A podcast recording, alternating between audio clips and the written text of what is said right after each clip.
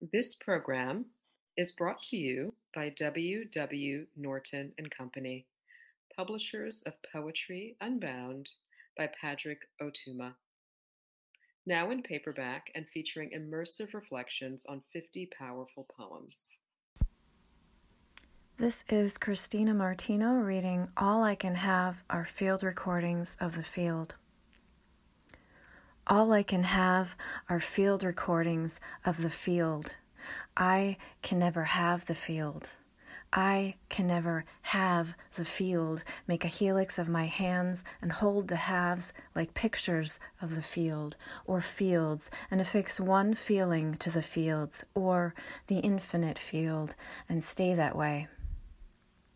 I can walk down to the bog, the field under foliate feet, in a blood flow motion towards the beating of the bullfrog's black lactis tactile pool, and listen to the unilluminable below surface stirring, gravid ruckus of drooling purr and primordial blue brown blur.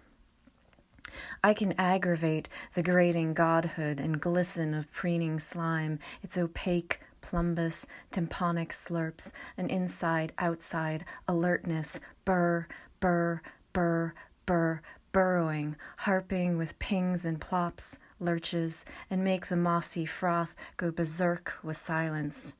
Then foofaraw, when the bog in the field senses I am nothing to fear. I can hear amphibious amor fou pulsing under a blue green gasoline film, spongiform but formless, boiling with blotched air bubble let go, life thumping the surface in slicks of upward rain and glossopalentine pops and liquid crop circles. I can stop here and listen in time with the bobolink and make my bell memento, my untremendous tremolo and rinky dink dictation. In the fable, the animal smells fear, and so does the fool. I think to myself, in my skull's skeletal bell shape, I am both. I am both. I am both, and I can hold it together.